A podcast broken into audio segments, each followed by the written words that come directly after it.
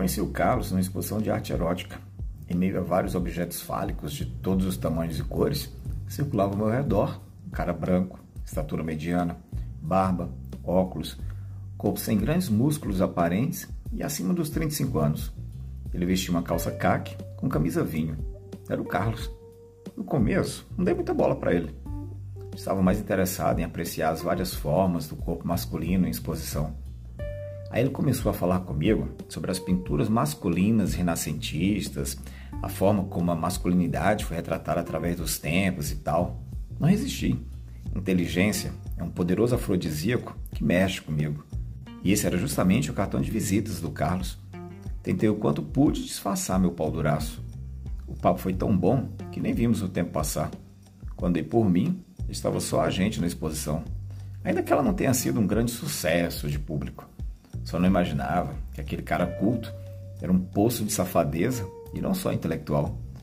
Percebendo o volume na minha calça, ele me levou para um canto da galeria, longe das câmeras e do olhar dos seguranças. O local parecia um depósito. Estava cheio de cadeiras e uma mesa. Apenas uma janelinha dava passagem para o ar. O calor, que já não era pequeno, foi aumentando com tesão. Carlos botou a mão no meu pau e me deu um beijo. Enquanto me beijava, ficava esfregando meu cacete dentro da calça. Dava para eu sentir o dele roçando no meu. Ele ia beijando meu pescoço e me deixando todo arrepiado com a fricção da barba da minha pele. Os botões da minha camisa não foram obstáculos para aquele homem sedento de prazer. Ele roçava a barba e lambia meu peitoral, chupava meus mamilos e foi descendo com a boca até minha rola. Carlos se agachou, baixou minha calça e ficou beijando meu pau ainda dentro da cueca. Ele dedilhava minhas bolas quando deixava minha cueca toda molhada com a saliva.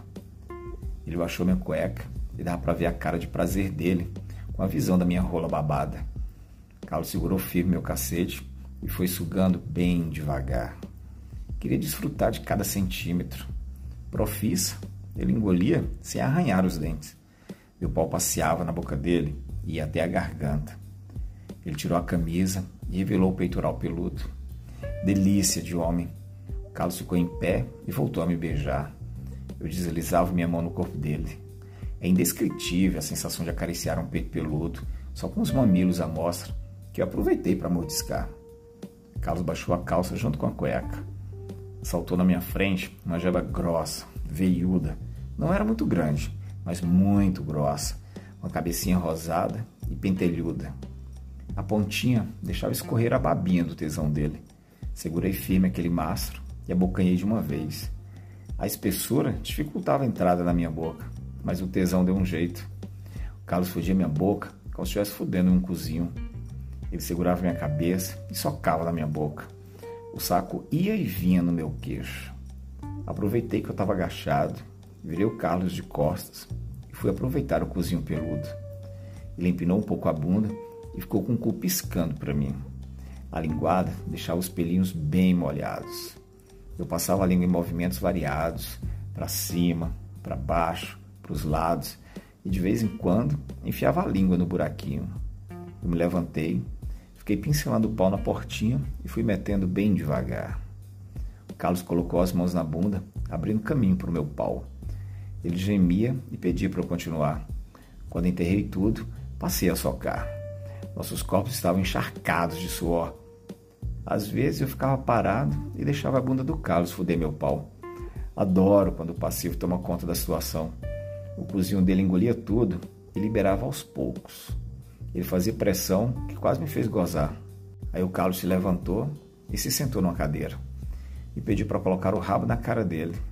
A linguada dele era um tesão do caralho. Eu sentia a língua amolecendo minhas preguinhas, enquanto a barba da minha bunda me arrepiava todo. Minhas pernas chegaram a bambear. Carlos segurou na minha cintura e me fez sentar no pau dele. Demorou um pouco até eu me acostumar com o calibre. Quando meu cozinho relaxou, eu apoiei as mãos nas coxas e fiquei rebolando no cacete dele. Depois fui cavalgando. O sobe e desce parecia que estava me rasgando, mas estava tão bom que eu não queria parar de sentir o pau dele. Carlos ficou me levantando e abaixando, controlando o ritmo das estocadas. Ele aumentou a velocidade das socadas e esporrou dentro de mim. O corpo dele tremia todo. Meu pau trincava de dor.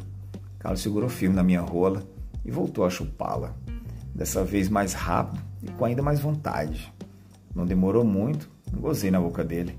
O jato saiu tão forte que ele quase se engasgou, mas só tirou o pau da boca quando parei de gozar. Nos vestimos e saímos da sala com cuidado para ninguém nos ver. O papo continuou no café da galeria. Fluiu tanto que só saímos de lá quando a galeria estava fechando.